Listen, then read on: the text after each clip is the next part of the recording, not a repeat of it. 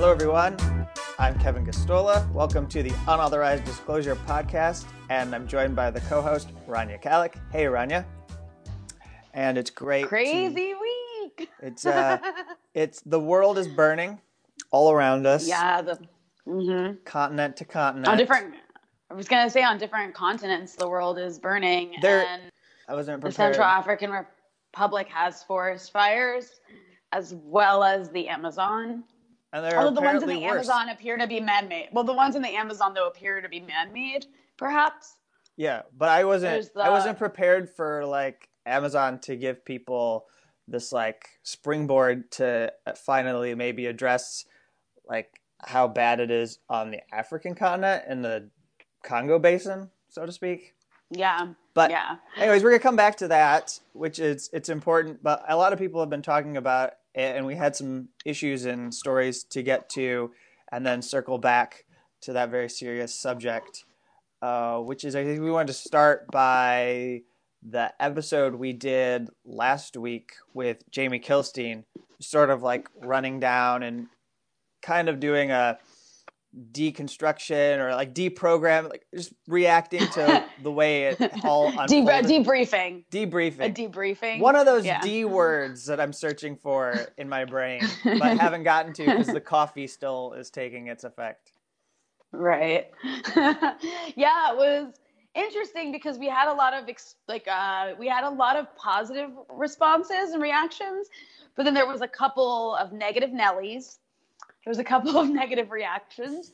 Uh, I'm not going to name any names, but there was one person in particular who was just like so upset and outraged, as though that we had like forced him to listen to our podcast. Um, Yeah. I like that's what I love. It's like I you're I mean you're welcome to be a, like to be critical of like what we talk about and listen and to have feedback. It's fine, but it always gets me how there's people out there who seem to act like we're like forcing them to listen to us. Like you went out of your way to listen to our podcast episode, and then you proceeded to wag your finger at us in the most condescending way imaginable for having on someone you don't like and for talking about something that you disagree with.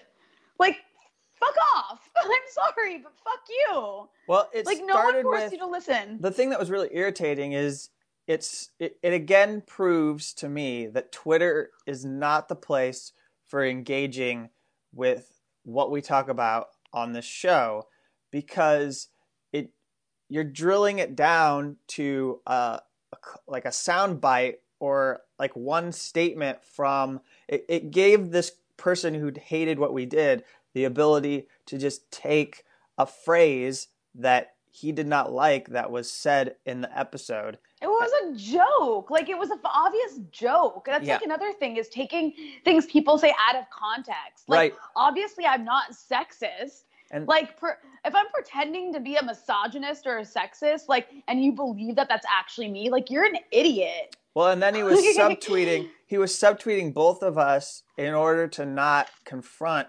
us, which speaks another way to the culture. Because in my mind, I said, "Hey, I see you. I know that you're talking trash about our episode, and I want you to say it to us if you actually have a critique." And then when we pushed, or I pushed, finally, uh, he was like, "Okay, well." I didn't want this confrontation, but since we're going to have it, you answer my Yeah. question. And was like forcing me to answer this question about, because he claimed that cancel culture was made up, that we were making Yeah. up that it exists, even as it was Yeah. happening. Even as it was happening, like he's doing the very thing he says is made up. But then also, almost simultaneously, you have Bret Stephens actually trying to get a professor canceled for like, yeah, yeah. So from his job. like it's amazing that he's sitting there acting like it's not a universal problem.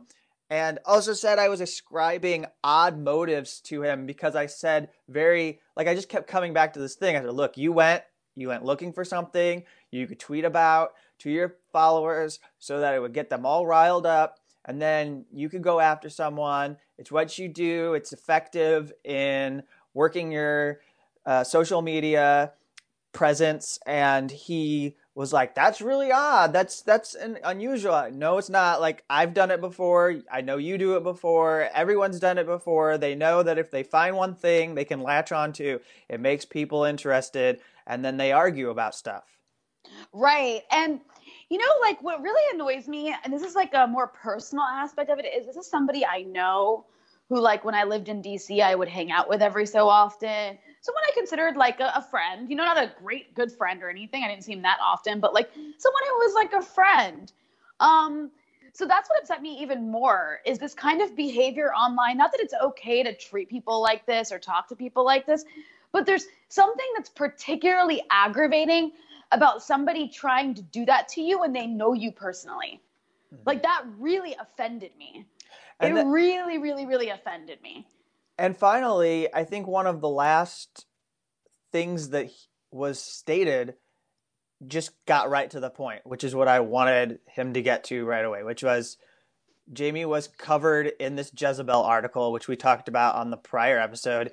It contained allegations against him this person who was coming after us over the episode believes every single one of those allegations.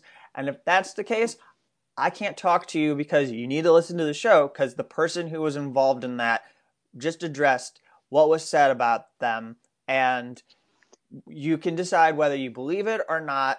But I can't talk to you about the allegations because we took the episode. This is my basic point. We took the episode, we produced a show that takes the story further and adds to it. Mm-hmm. And if you don't want to come along for that ride, then I can't talk to you. Well, on top of that, like you made a really good point uh, where it's like he was upset we had Jamie on and that Jamie's being given a platform anywhere. And you made a really good point where you're like, Jamie literally disappeared for an entire year. Mm-hmm. Like he disappeared pu- publicly for a whole year because of what this did to his life. Like that's not enough punishment for you. Like you want this person to be like squeezed out of existence forever. Yeah. Like I, I, I don't agree with that sort of retro- like it's like re- it's like this re- like it's just this like punishing retribution that's never ending for allegations and Jezebel that we I mean look if you missed the episode you can go back and listen to it um because like we don't need to address all that again here but that was really gross. Like the notion that like that like we're being too easy on Jamie. The guy disappeared for a year and was like suicidal. Yeah. Because of the impact of this sort of cancel culture that it has on people's lives.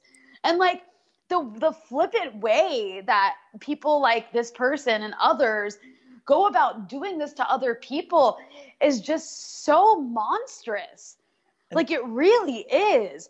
And I mean, like, I think back to like, I think we kind of talked about it a little bit on the last episode, but I didn't emphasize it that much. But like, I used to be one of these people when I was younger and dumber. And I understand the attractiveness of it, of like uh, participating in sort of like a mob like sense of like uh, justice or revenge. You know, I get the appeal, but at the same time, like, grow the fuck up. So we got multiple comments that were positive. And I have to stress this that as much as we joked on the show about getting canceled, it actually went over really well with our audience, with people who listen to the show. Uh, and if people didn't like it, they didn't speak up and tell us. And uh, I do have to say that if you didn't like what we did, there's space for you to say and engage with what we discussed and to respond. Uh, don't tell us that like we need to end our unauthorized disclosure podcast and stop putting out shows because we had Jamie Kilstein on. Right. But if you didn't like something we said, we're not a space here where I'm going to be like, well, fuck you, go away. Like, I'm going to cancel you being a patron. You think you can cancel us? We'll cancel you. Like, no, I'm not going to do that. But we did get a, a few comments in response, and they were all positive, and I think it's worth reading them just to show that while it was something we grappled with whether to have Jamie on the show because of the allegations against him and not just the allegations against him but because how vicious and pervasive cancel culture is and like when somebody becomes put on like a blacklist it's like you really do stay away from them and Mhm. but it worked. And uh, we had one comment, very fun episode. Glad to hear you guys push back against the performative wokeness BS that's such an impediment to real left politics. Hope you don't get canceled. And then there was another person, um, David, who wrote, uh, "Your concerns are very are your concerns are consistent with my own experience in many ways. When I wrote an article about the film The Hunting Ground, I only got responses from presumably conservative people involved in defending men from rape accusations, and the only critics I could find were people on the right, like Reason Magazine. Here's a link. So this person wrote an article at Counterpunch about this film that was, if people don't remember this, it um, I think it did get Oscar buzz as a documentary, and it was about the campus culture, um, the way that people were reporting that they were raped or sexually assaulted on campus, and then university administrators were ignoring those allegations. Apparently, mm-hmm. this person wrote a cultural piece of, you know, a cultural critique of it, looking at some of the things in the film that didn't quite add up based on some other articles that were out there about the film, etc. In any case, the point being that similar to what we are dealing with here, having written that and tried to seriously engage that film because it was on the other side, not saying, you know, all the people in this film are telling the truth, while he was saying, well, there is some reason to be skeptical skeptical about some of these parts, then that just got shut down and pushed aside as like, oh, he's Mm. catering to the right wing. Yeah, typical. Well, and then uh, there's this other comment that was left. It's easy to make fun of concerns about fat phobia, but it is kind of a thing. Just as physical attractiveness in general has a pretty significant effect on your life chances, even economically. Meta analyses of physical attractiveness studies reveal that the correlations of physical attractiveness with occupational success are on par with, or sometimes even exceed those between education and occupational success. Catherine Hakim reports in her book about the topic that attractive people get a 10 to 20% quote beauty premium end quote on their incomes while fat women get a pay penalty. It's pretty wild, but it's true, so I understand where all those complaints are coming from. It was a fun episode though. You should have this guy on more often. So that's interesting because this is a person who raised an issue with something that was said actually pretty offhand in our episode, even though it's Yeah. not like we didn't take it seriously.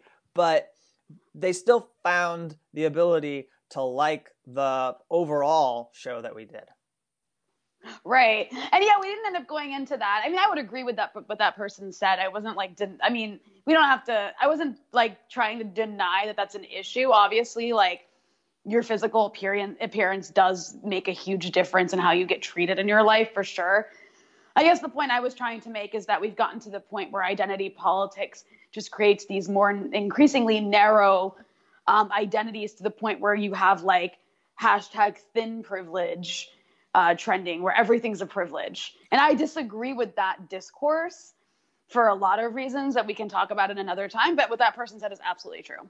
Yeah, and uh, and- and we said as much on uh, the Patreon page. Just uh, left a reply, letting this person know that this this point does hold up. That there is a beauty premium out there, and and in fact, our culture creates it. Right? We we look at magazines, you look at television, you can look at commercials. You know what kind of people, particularly women, are held up. And then there's also an image for men as well, but like that's it's created by our mass media. Right. And um, I think that that's a really good way to like engage in critical feedback. Like that's a really good example of like of like, oh, this one thing you said like might not be true or bothered me. And that's like okay. It doesn't mean we have to like hate each other. I like I like appreciate that kind of back and forth. That's not like canceled, you know? I didn't like that you said fat phobia in the wrong way. I'm canceling my subscription to your show right now. right. It's like, but what about all the other stuff we did before then? Well, you never made a mistake before, and now you have. I'm like, I find that hard to believe. We've been doing this for six years. At some point, Yeah. we probably fucked up. In just a fact, there's a couple episodes we did like six years ago that I would probably strongly disagree with myself about. I know for sure, for a fact, actually. Yeah. There's a couple guests we've had on that I've had falling outs with. Yeah, some of those aren't making any best of compilations that we might be putting out as like a celebration of unauthorized disclosure. Right. But it's, I mean, I just think that um, we, I, the idea that you could like say, I mean, the fact that there's people who listened to this episode that we had last week and could relate because they've experienced this demonstrates that this is an actual phenomenon. The fact that there's people trying to deny that there's something called cancel culture is so pathetic. I mean, I've been canceled several times, so I know there is because I've experienced it personally. I have friends who've experienced it. I mean, there's people really close to me in my life who have had their like careers shattered because they made one bad comment and the media like the social media mob went after them and the, like they lost jobs because of it like i've seen that happen to more than one per- person and it's really like it's really isolating and it's terrible. I don't think we should treat people like that. I don't think i mean i think glenn greenwald always makes this point really well where where he notes that like we shouldn't be judging people by their worst comments or by their worst moments because we've all had bad moments. We've all said shitty things before. Some of us maybe don't tweet the shitty things we say but we've all done it you know and Yeah. sometimes we publicly do it and that's like and like if we hurt other people because of what we say like sure you know it's fine to like bring it up and maybe have like I, you know i maybe if i say something fucked up on twitter yeah like i should maybe like reconsider what I said and learn from it and then be able to move on. But like aside from advocating violence or like you know um, or like what being like a white nationalist or something, I just like don't think we should be uh, treating people this way. And it brings me back. Do you remember Kevin that girl that like what did she do? She was like on her way to South Africa or something, and she made like a really stupid joke before she boarded her plane Wasn't it that was actually making Justine Sacco. Yeah, that's it right. It was like she was actually. It turns out she was actually mocking racists. She was like being a caricature, um, but it didn't play well on Twitter. And I remember participating. I remember Yeah. being one of those people who was like, "Wait till this bitch lands!" Like she was trending. Everyone thought it was so funny. This woman's life was ruined for years.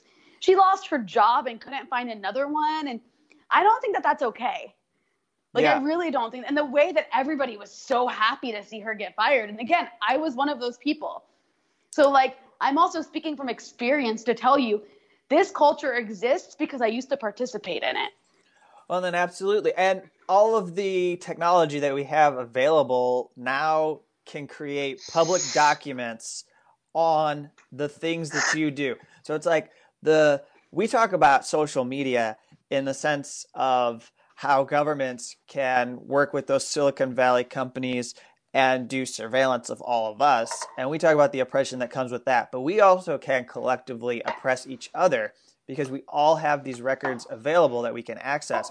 And we are effectively doing audits on people who are uh, a, who, who have maybe moved on from this idea ideology that they used to have, or they had ideas they had not developed. They did not have political awareness.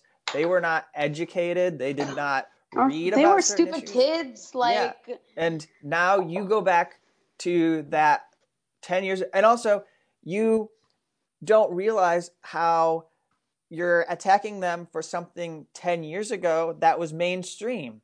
Like you have to Mhm. like if you're going to cancel one person for what a majority of people believed 10 or 15 years ago, it's pretty insane.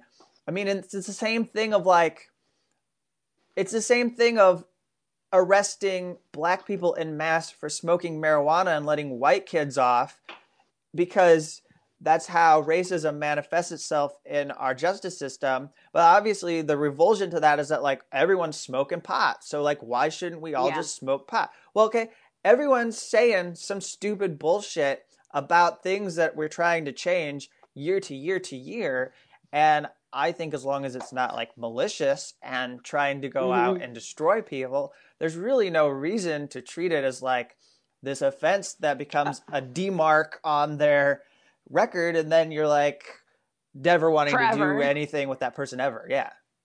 Right. No, it's completely outrageous and and and it's not practical and it's also so hypocritical because again, like we've all had shitty moments. And social media just happens to like be a place where we end up recording our shitty moments sometimes. Um, and so to use that against someone 10 or 15 years later is really messed up. And then also, um, I think it might be a good time to mention, like, as all this was taking, as all this conversation we were having was taking place, Dave Chappelle's new Netflix special came out. It's almost like he knew. The timing's incredible. He, I mean, it went up Sunday it. night, like the same time that we had put, like no more than you know twelve to twenty four hours after we had put. We we scooped Dave Chappelle on cancel culture. um, but no, and he has this really good bit he does. Uh, and it, I thought it was so funny. I was like, I was like, I loved it. I loved the whole thing. Um, but he has this really good bit he does about cancel culture where he like, he's like doing impressions and he's like, guess what this one is? And then he like acts like online people where he's just like, if you did something 15 or 10 years ago and I find out about it, like, I'm to make sure you never work again. And then, he, and then he's like, who am I? And then people were like, Trump. And he was like, no, I'm you. Audiences suck. But it's so true. Yeah. It's so true. And I think it exists more in the realm of comedy more than anywhere else. This Yeah. whole, like, So I, I got a thing. I got a chance to talk about this in in pretty good detail with Jamie Kilstein on his podcast, and you know I probably will use the show account to share that episode when it goes up. But uh, I'm wondering what you think as uh, someone who has consumed this entertainment as well, because I've arrived at this uh, theory, which has to do with how the news media has declined. And, and so, 1st Mhm. off, I think the one problem that Dave Chappelle has, um, w- without getting into the different details of his episode, uh, of his special, which are, uh, you know, there's a couple things that I could highlight just because they're really um, intelligent and it's so funny. But I'm wondering if you think that we take our comedians way too seriously. Oh, absolutely.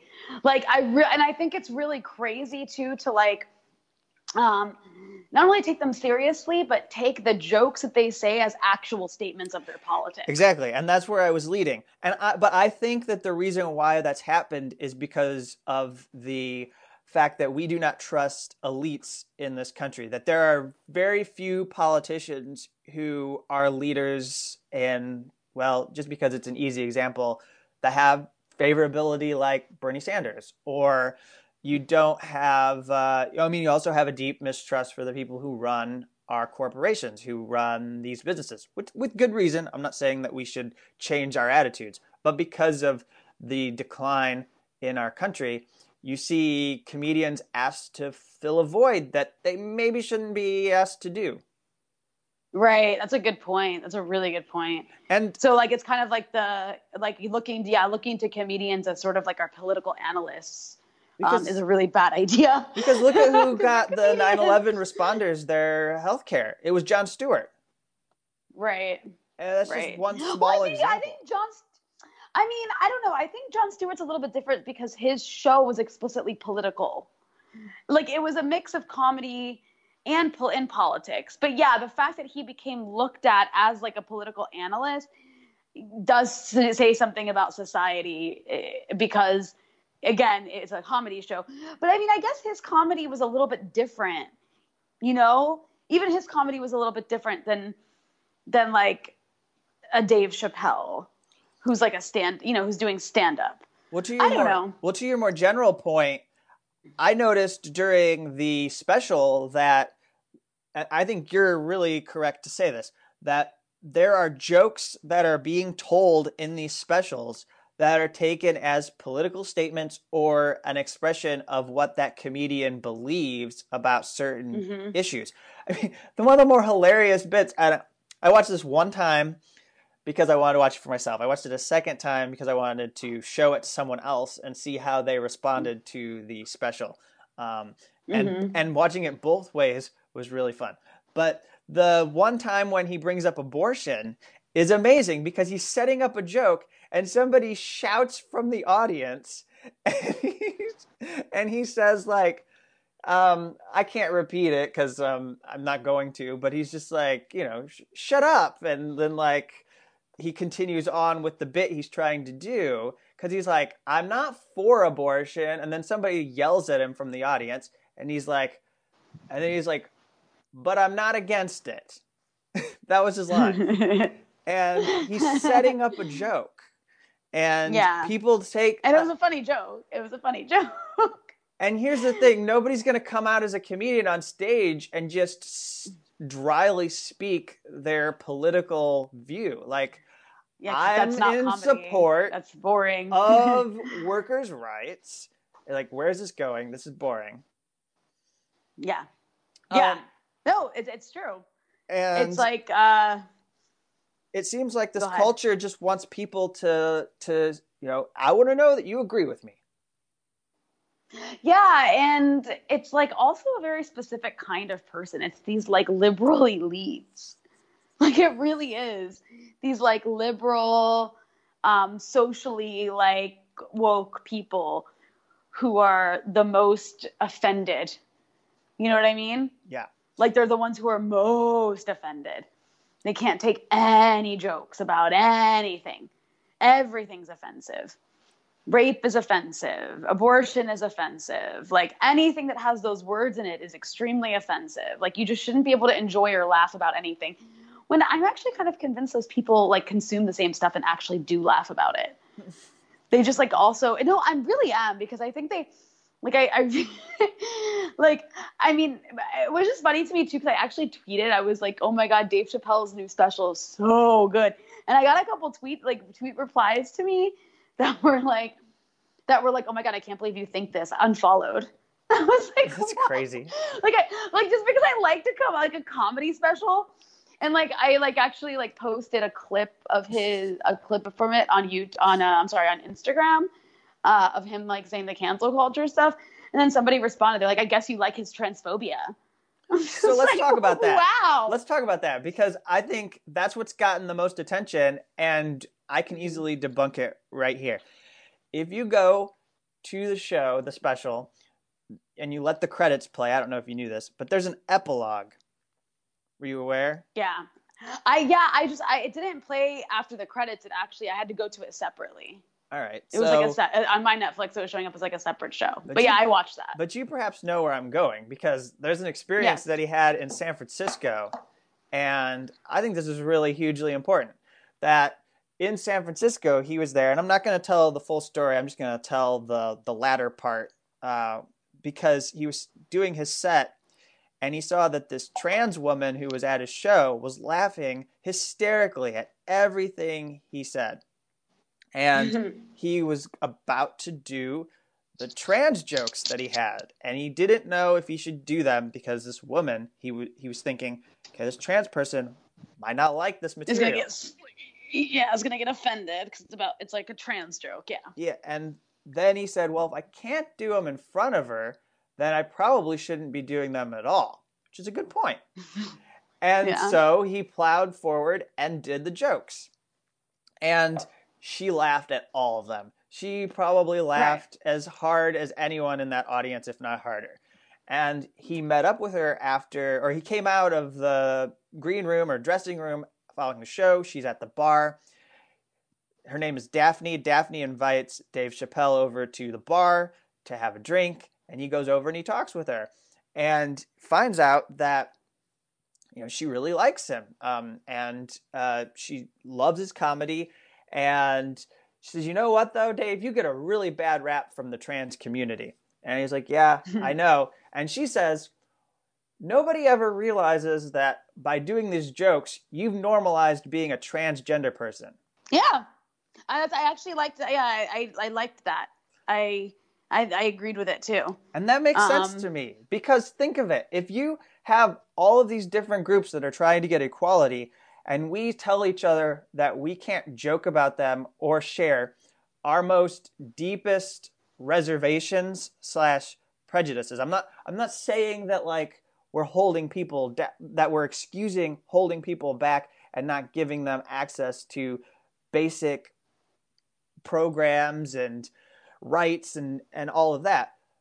But we all have attitudes about different groups of people. They're always going to exist in society. Right. Exactly. Uh, no, and, I, I agree. And, and I think that the trans joke that he tells um, about the alphabet people. So funny. That was so funny. And it was so on point in terms of like how they feel about each other. It's a very smart joke. And and by the way, it centers trans people. Trans people are the ones who he's sympathizing with the most because they get right. all this bullshit for holding back the movement for LGBT rights. Yeah, and nobody see it, but like, I mean, it's just it's funny because um, Vice had someone at Vice wrote some article, and it was like, just go ahead and skip the Dave Chappelle episode. It was free really advertising. Bad. Yeah, it was hilarious because I think more people watched it as a result. I'm like, you can't cancel Dave Chappelle. Yeah, well, like, you know, Dave if Chappelle. you if if you see something that says you should not go watch this, then you say you should probably hmm, go watch it. Why am I not supposed to watch it? Let me go watch it so I can see if I really should not have been watching it, and then I'm going to talk right. about why we shouldn't be watching it. And so it kind of has like, you ever heard of the Streisand effect?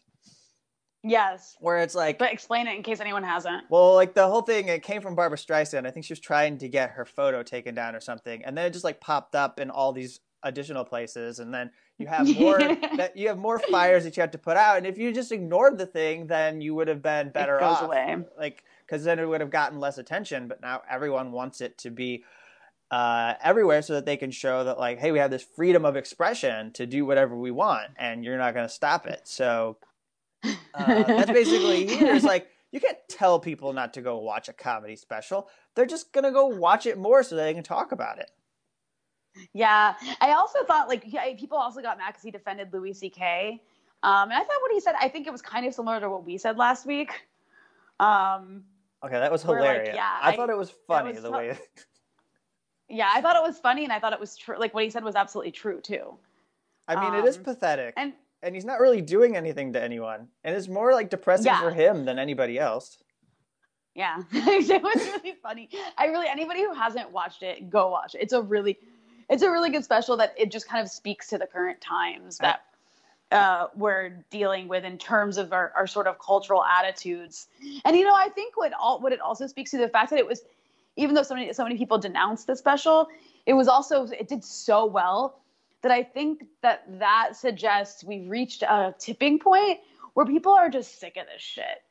Like, there's a lot of people who are just sick of this shit. They're sick of the cancels. They're sick of the pure, it's like a puritanical kind of, um, it's like a puritanical culture of like, you have to police what everybody says. You know mm-hmm. what I mm-hmm. mean?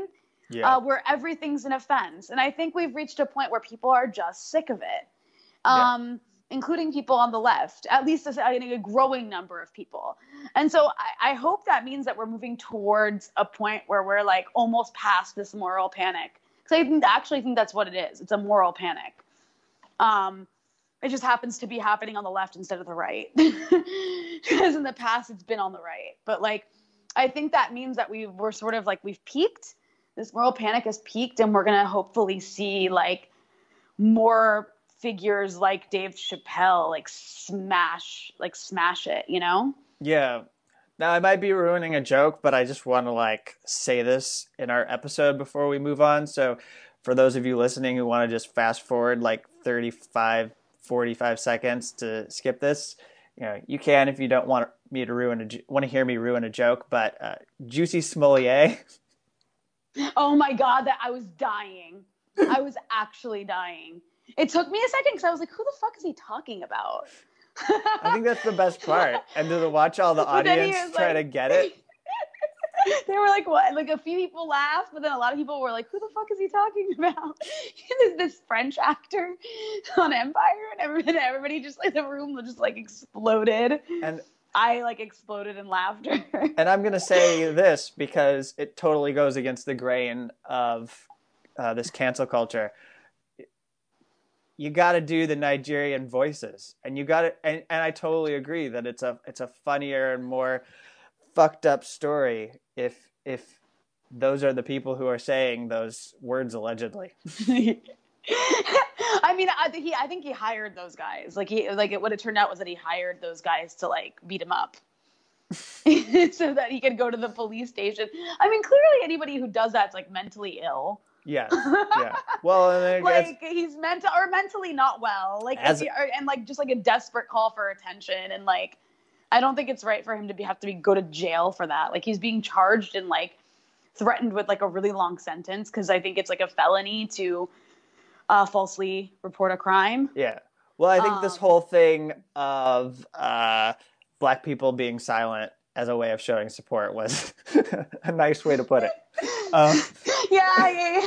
Well, I didn't say I didn't say anything because like even though it was trending for like a while, and then I was just like reading about it, and it just sounded so batshit crazy. I was like, okay, I don't think there's MAGA people like running around Chicago in like two degree, like like negative 16 degree weather or whatever, or negative sixteen degree weather. Like it just like sounds so crazy um that I just like I never commented on it, and then it ended up being like completely fake, and then everybody stopped talking about it. The worst part was how, for like a span of a of several days, you, you didn't want to say anything because you didn't know which way it was going to go. Like one day Yeah. he tell, told the truth. The next day it was the police who were telling the truth. The next day it was like, Mhm. oh no, now the police are lying and maybe making it up, and Jussie might be right. And then it's like, oh, I'm not going to say it. I am very proud that at no point during that, th- even though I live in Chicago, I did not say a thing about it. I'm pretty sure if I go back to my timeline, that will be found to be true. Um, and then just one quick last thing was that the, the, the I really do encourage people seriously to if maybe all this other stuff sets you off and you can't handle it, but the bits about him, his life, comparing it to poor whites and their life is really, really fucking good. Yeah, that was really good. I love that part where he was like, um, he was like, just say no. Oh my god, that is the best line. It was so good. If, if you don't know what we're talking about, go watch it and then listen to our episode again. All and right, you'll we totally probably ruined like several punchlines. We tried not to. uh, there's one more thing I want to say that's kind of connected to this, and then we've got a couple really important topics to get to before we wrap. But David Koch, one of the Koch brothers, died uh, before, or sorry, after we recorded the episode. With, we may he rest week. in may he rest in may he may he rest in peace.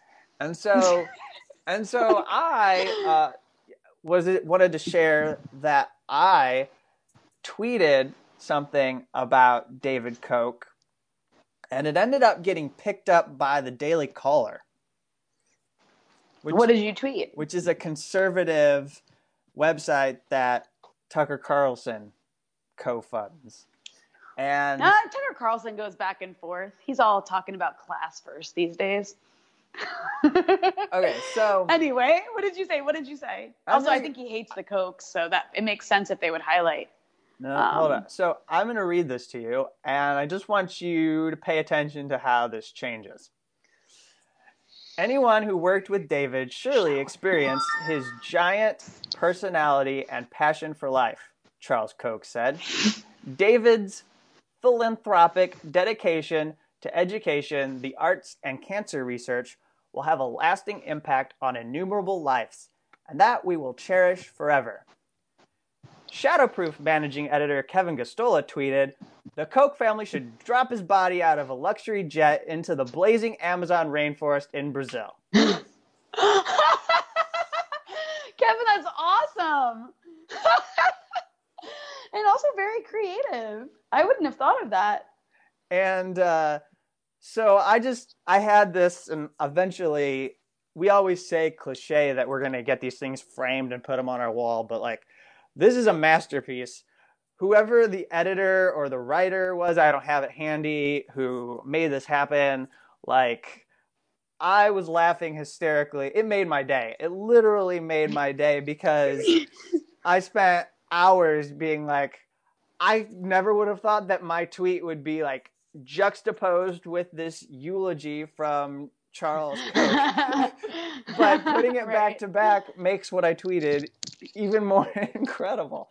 And it really does. And also to be to be clear, Koch Industries is profiting off of like destroying the Amazon, right? And that was my point. So they left out right. the part where I said cremation by environmental arson he helped fund through the support of political regimes like the Bolsonaro government, which by the way, he did actually fund the Koch at one of their organizations, maybe not the more mainstream one, but one of them did give money to Bolsonaro. Yeah, I was reading about that. That God, Kevin, that's like brilliant. That's really brilliant what you said. And this was my setup. And it was amazing because this, what I'm reading this from was a roundup that the Daily Caller did of lefties that were uh, shitting on David Koch.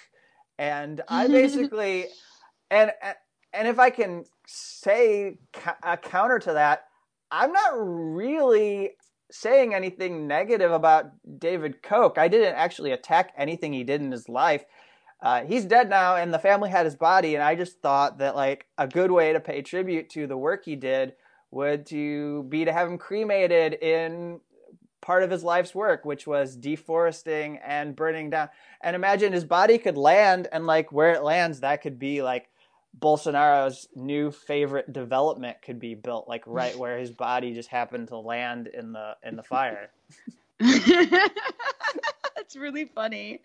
But on that note, maybe it's a good time to segue to the fires. Yeah, and I think that's perfect because uh, it's been uh, like terrible, and I've seen so many people uh, just feel like paralyzed.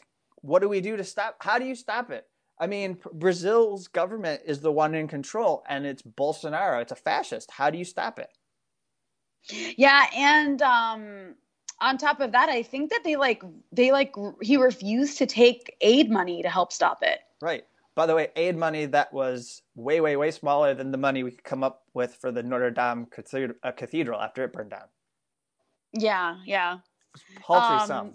But anyways, it was way. Yeah, money. no, no, because I mean, I think like a billion dollars or something was donated to. Yeah, they said twenty million for the twenty million for the Amazon rainforest. A billion and to like the, the Amazon the Amazon is like though they call it the lungs of the earth. I think it per it like cleans like twenty. I mean, it's like responsible for providing like twenty percent of the globe's oxygen or something. I could be totally like getting that number wrong, but it's something crazy like that. No, you're not wrong. The so the the U the, this UN body that's been doing these studies on climate change. Um, I, I wrote a little bit about this, so I'm going to paraphrase. Is it back? Uh, this was like a month ago.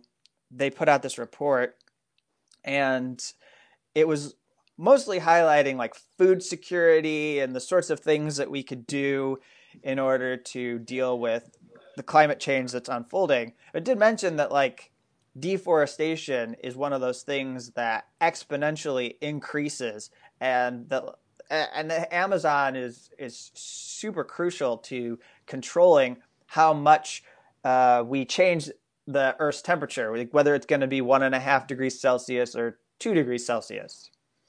Yeah, and it's like I there the reports were about a feedback loop. If the more you destroy the Amazon, if you destroy a certain like a certain up to a certain point, it creates a feedback loop where it continues to worsen and increase the carbon dioxide in the atmosphere, and you can't stop it. Um, and I also saw so some really dangerous. Sorry, go ahead. Well, I also saw somewhere that the sort of damage that's being done you can't just plant trees and expect everything that was there to come back. The damage that we're yeah, doing. you're destroying entire ecosystems here. Like all those poor animals. Oh my god! Like 10 million years like... was what I saw. I saw 10 million years is what time, how long it will take oh. to get it back oh. to the way it was. In that, like, just on a sheer scientific level, that is boggling to me that that the human beings can do this kind of damage in two to three months and wipe out an ecosystem that takes 10 million years to come back. I mean, it really is like, Jesus Christ, humans are so, so destructive. It's kind of, it's unbelievable. It really is unbelievable. Um, the LA Times. And it's depressing and it makes you feel really helpless. Like, Go ahead. Well, the LA Times had uh, an editorial. Their editorial board did a good piece blasting Bolsonaro for not caring about the fires.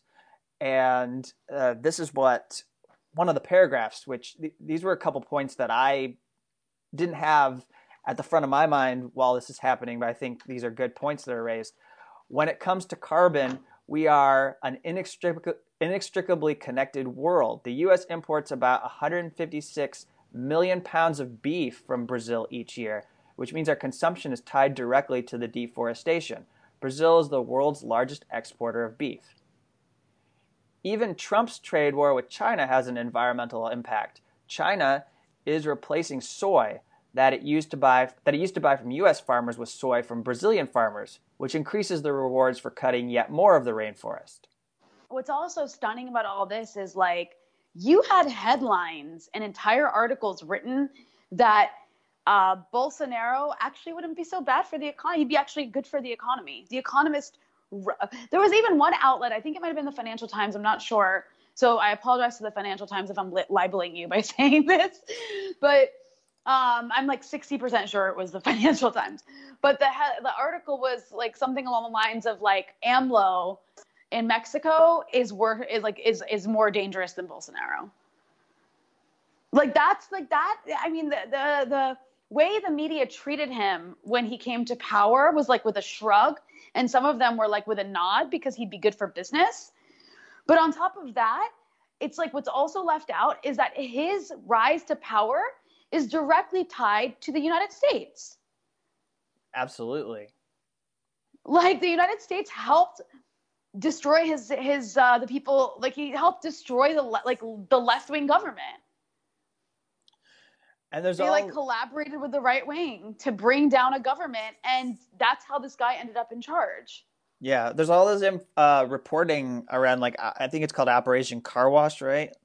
Yes, and, yeah. And all this all this crucial investigative journalism that's been done by Glenn Greenwald and the arm of the Intercept that he helped stand up in Brazil that's been doing work um, at risk. The people involved um, are, I mean, he's at risk of deportation, and the people involved, these journalists that are doing this work, could be assassinated by paramilitary groups or anybody else mm-hmm. who's working for these corporations that might be just contracted and paid off because that's the sort of thing that happens in these Latin American countries. And yeah. Uh, and you can be disappeared. Um, like, hey, they could walk you out to the blaze of the Amazon and just throw you in the fire. Right. I mean, like, no one ever hears from you again. Right. Uh, and and yet here in the U.S., I mean, we we barely have taken the corruption in Brazil seriously. I mean, you don't hear about it at all in the cycle of our news. It it uh, no. Is... in fact, what our what people in the U.S. are busy doing is. Um, condescendingly wagging their finger at Glenn Greenwald for uh, apparently helping to support fascism in America by appearing on Fox News, when he has literally done more than anybody's pinky finger in the United States has to fight fascism. Like, given his reporting and the danger he's putting himself in. It is amazing to me that, like, you could go to a feed of someone who talks about platforming fascists, but find that they probably aren't paying any attention to like any of the global fascists out there in like Hungary or Brazil or somewhere. Only the ones. Um, it's only the ones that uh, America doesn't like that they'll pay attention to. Like, as long as it's a government America doesn't like, then they'll throw them in with like their hatred of fascists. But otherwise, yeah, they don't have anything to say about far right countries that are allied with the U.S. But it's it's these individuals really who the most power they have is that they can go to a circle in the middle of an urban center and command the media's attention for like three hours. Those are the people that are yeah. given all this focus. Whereas like in Brazil, you're actually destroying an entire country and its democratic institutions and as well as all of its ecosystems and like that guy is just sort of like, eh, that's boring. Yeah, yeah, very boring. And Glenn Greenwald's apparently a fascist. Or like, like I don't know what we can do to stop it, but I think I can stop the guy that has a Nazi tattoo on his arm, and I'm gonna go back to him. it's really a pathetic time we live in. It's sad. Uh, well, I will say that one thing that did give me hope. Well, oh, sorry, you wanted to talk about Israel. Uh, why don't you do that, and then I want to say something about Bernie's media plan before we wrap the show. Well, with Israel, I mean, it's, Israel basically like bombed three of its neighbors in the course of like 24 hours last week. Um, and it's really dangerous. And like the media is whitewashing it as, as Israel reacting to Iran when Iran hasn't done anything. Um, and so everyone in the region is just like really on edge right now, waiting to see like how this is going to play out because like I mean it's just crazy. I don't know how many countries Israel has to bomb to be considered an aggressor. like like nobody bombed Israel, but it's like Israel. It's framed as a both sides kind of thing. Yeah, yeah. And I saw that. I guess that's kind of all I have to say. Well, why don't you just plug your interview you did with the Pushback Show because you were on with our our dear friend Aaron Mate, and he's got his yes. show up and running, and we announced it here at Unauthorized, Unauthorized Disclosure. Um, I believe our show account. I uh, I went in and made sure that we promoted your interview with him. But he's been having on some really good guests, so it's worth watching some. Of yeah, he had clips. Greenwald on to talk about the Amazon. Yeah, yeah, and that's a good way to catch up, uh, talking about. Um, and also, they did the conversation about uh, Russiagate. Well, well uh, they did some Russiagate thing, but also it is it, it is incredible. We still have uh, Rachel Maddow and Lawrence O'Donnell doing the very thing that continues to hand Donald Trump power because they made up a fake news story and they handled it, handed it to him on a silver platter, and they ended up having to walk it back. yeah, that was pretty funny to watch. About Russian oligarchs funding him. So and, pathetic. And um, so, and now I saw some people being like, well, it didn't check out entirely, but that doesn't mean that they won't confirm some details later. I said, well, here's the problem. It doesn't mean it's not true. It well, here's the thing. You blew your load early, so nobody's going to believe you when you actually do put out the story with all the confirmation. That's why you're supposed to sit on it right. and get that all verified before you sort it, it out before you like jump the gun. Yeah. Uh, so I did want to say before we wrap that uh, Bernie Sanders put out this media plan this past week. Did you see anything about this, Rania? It was. I did. It was awesome.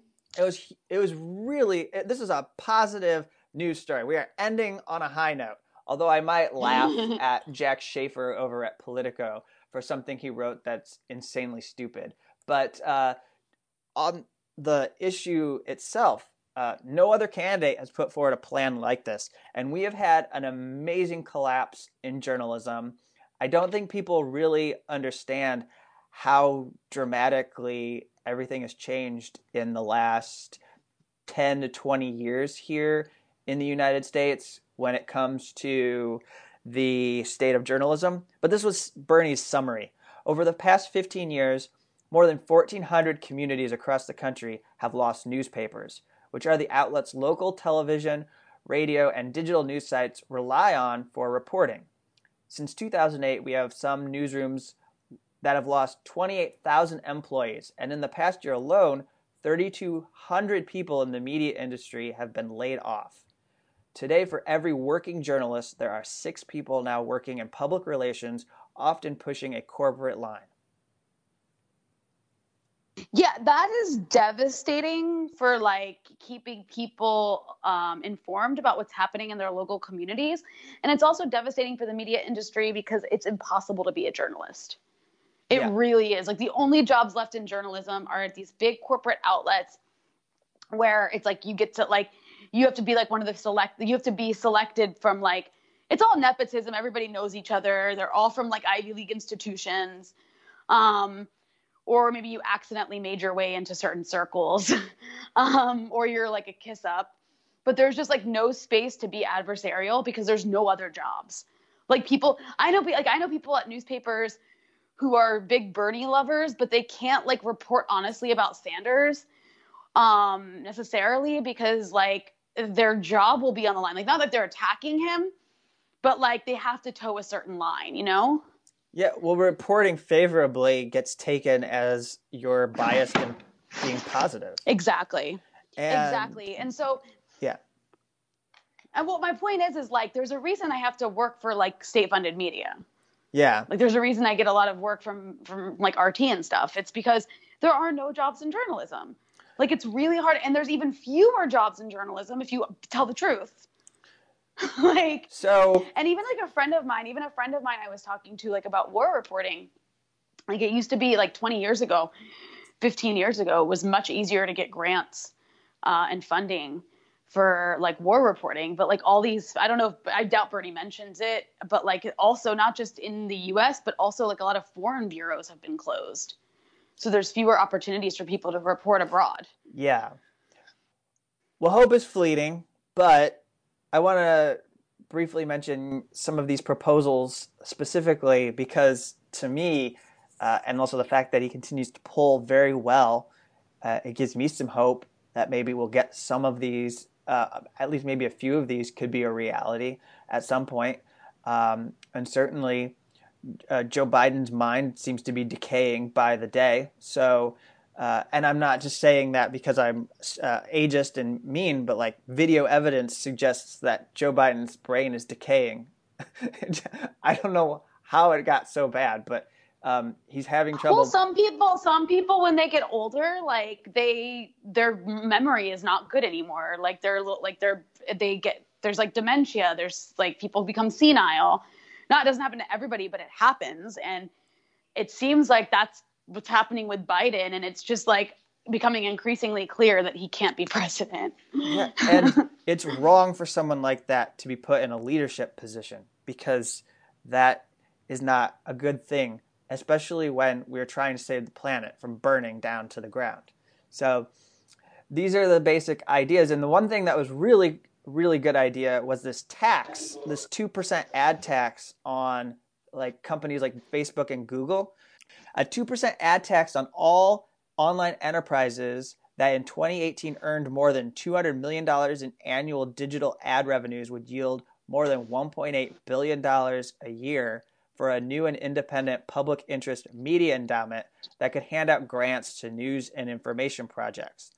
So, this tax, by the way, was endorsed by a group called Free Press, which used to host media reform conferences, which you and I both used to go to, but for some reason they don't really do it anymore. But um, uh, this is something, this is really a grassroots idea that Bernie Sanders has endorsed. He endorsed ending the rubber stamping of media mergers, a moratorium on future mergers. He um, said that he favors this workplace democracy plan that would also help not just media employees, but everyone at different workplaces. So it would make it easier for employees of a media organization to form a union. Employees could organize through a majority sign up process. The company would not be able to prevent a union by denying a first contract. It'd be harder to misclassify employees as ind- independent contractors uh, in order to deny them additional pay. Uh, and then, of course, Medicare for All plan he, he included in his media plan because that would take some pressure off of people who are journalists. Uh, you've had media ownership rules also relaxed by the FCC, by Ajit Pai, who is a lobbyist. He also was the Associate General Counsel for Verizon at one point in his career as um, a shill for big media, these big corporations, and so um, you know you've seen edges given to the right wing Sinclair Broadcast Group, making it possible for them to own more broadcasting corporations and as well as like newspapers in the same markets, which is bad for um, our our media system. And you know, as people might know, we have five corporations. We're we're actually back to five corporations that own ninety percent of the media. For a period, there was six, but I don't know if you realize this, Rania, but CBS just re-merged with Viacom, so that brings it back down to five company, five corporations. Jesus Christ! Five uh, corporations control everything. Uh, for, for control like ninety percent, I think, of what you like read hear and watch. And also non-politically. That's crazy. And also to make a quick non-political statement before we wrap up, it's like some of these companies own your entire entire childhood experience as far as like the culture you've consumed. Like Disney owns almost everything that you ever watched as a child growing up on television owns those characters, owns all of those trademarks, can do whatever they want with those. Like the Marvel stuff, that's part of, and it's the power that has been amassed by the fact that this government does not enforce any antitrust regulations uh, is abominable, and that's something that Bernie wants to change. And it's it's really impacted the ability for smaller organizations to exist and do the news. So this is a very positive plan. This is this is needed. Um, there's been no plan like this put forward by a presidential candidate in the history of this country that I'm aware of. That I am aware. I'm sure in a few. I'm sure by next week, Elizabeth Warren will have come out with like a half-baked plan, and then everybody will be like, "Wow, she has a plan for everything." Yeah. Because that seems to be the, now, the pattern. I, I'm one of the. Sometime soon we'll need to talk about that. By the way, the fact that Elizabeth Warren has replaced seems to be quickly replacing Joe Biden as the preferred establishment candidate and the way that's being pushed. But anyway, we, will get into that another time. Oh um, wow, this is amazing. Actually, the reality, the reality you just laid out, by the way, Kevin, about like Disney owning like how much of, of what you've seen and your like culture throughout your childhood.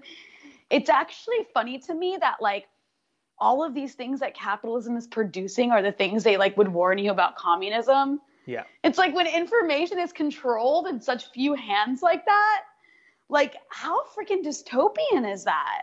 And it doesn't have to be the government. It doesn't have to be the government that owns yeah. this because the corporations are working in lockstep lockstep with the government. That's the right. Thing. That's right. the thing. Or the government fears the power of these corporations because, you know, you saw this with the economic collapse that happened. You could hold the banks accountable for the fraud they committed, but if you did, it might tank the economy even more. They can hold the economy hostage, the health of the economy. They can threaten, uh, well, not threaten, but they can say, you know, if you don't prosecute us, we'll be able to get things back to normal faster. But if you do come after us, I can't make any guarantees. It's very mafia like. Because they have all the power. Like Yeah. at this point, you've got multinational corporations that really are more powerful than states. Like by far. And they are the ones that control governments, not the other way around. Um, so it is a kind of tyranny uh, for sure. And it's so dystopian. And it just, it's just funny to me because all of these tropes and like, and like fear mongering about like, well, communism, you know, from the Cold War era, like communism will produce this, like you'll have no choices. Communism will produce little apartments where you have no room to move and then you've got people like living in closets in new york city because they can't afford anything else or like paying an insane amount of money to live in like what's what looks like a box um, it's just kind of like kind of fascinating how you just like are you just projecting what capitalism turns into like anyways a conversation for a different time but just it just struck me when you were talking about like this one company owning so much of the information that you see. So there is Um, one thing to squeeze in here about Sanders because he was in his op-ed, which people could go read at the Columbia Journalism Review. He introduced his media plan about his ideas by framing it around, uh, you know, real journalism and, and what that is and how we've gotten away from real journalism. And he named some examples. And so Jack Shafer over at Politico wrote one of the most ridiculous things at the end of his piece about Bernie's plan. And he said, Sanders claims that, quote, real journalism, end quote, exposed the crimes of Watergate. As historians of journalism, W. Joseph Campbell and Mark Feldstein note the real heroes were federal prosecutors, federal judges, the FBI, grand juries, oh Congress, my God. and the Supreme Court. And so this is like, you can't win. Like, I mean, Yeah. obviously that had an amazing impact on the trajectory of what happened. I don't know that any of those people you just named from the establishment do anything to address this corruption if it isn't first exposed by journalists. But Right. Exactly. I mean, I'm not going to Well sit here and argue with you if you're like, well, journalists journalists are not prosecutors. Y- you got me there. Yeah. Jack Shafer seems to be a regular at being an idiot. Uh, it's just pedantic, and it's one of those things where it's like I also see, have seen like people might have detected this as well, but it's like the CNN people are especially interested in instigating conflict between Sanders and the media, and particularly CNN. And I think it's because they want to have him on a level as with like with Trump, like they want it to confirm their prejudice that he's somehow right. like the equivalent of Trump, but he's like the left's Trump. And so they want him to go after them and treat them like fake news, like Donald Trump treats CNN as fake news, so it can confirm what they deeply within their minds suspect um, or want to believe, because it makes it easier for them to do their job. Because if he's not the equivalent, then they might have to actually see something positive about what Bernie Sanders is doing. And that would be hard for them as a corporate news network. But it's like I saw Oliver Darcy being like, real journalism. So what is that? Is that like the opposite of fake news? oh my god, these people are pathetic and they actually stand to lose if there's more democratic media. Because they're gatekeepers. They're gatekeepers. I mean, I wouldn't need any like, of these. I wouldn't need any. I wouldn't need a Chris Cillizza. I wouldn't need a Bret Stephens, I wouldn't need any right. of these people. If we had more Democratic media, you wouldn't need to see half of these motherfuckers on MSNBC ever. And I mean that. And I mean that with that word. Yeah. And they deserve to be put in that way. And on that harsh note, but again, I still feel uplifted I still feel like Bernie's plan is moving us in a good direction and putting some issues on the table that our progressive folk, like like people in our progressive circles, haven't really considered seriously for a longest time. And finally, it's like right. It's amazing to me to have the collapse of journalism be possibly part of the primary. That is important. Right. Yeah, me too. I agree with you 100%. On that note, um, I think we're out of time. Yeah, and uh, we're so happy that you continue to support the show. Uh, we did actually pick up um, an extra patron. I mean, we're we're, we're up from last week. Uh, we've got a, some we got some new people who are supporting the show, and thank you. We're gonna continue to put out shows. Um, we're gonna take a break in September, but from October through to the end of the year we'll have a full slate of shows, and yep. it's going to be uh, a really good conclusion to this year's season. So until then, yep. I'll let you sign off, Rania. Another one. Yeah, well, I, I don't have anything else to add. Well, that's a bad sign off. Okay, until then, have a great week, and we'll be back soon.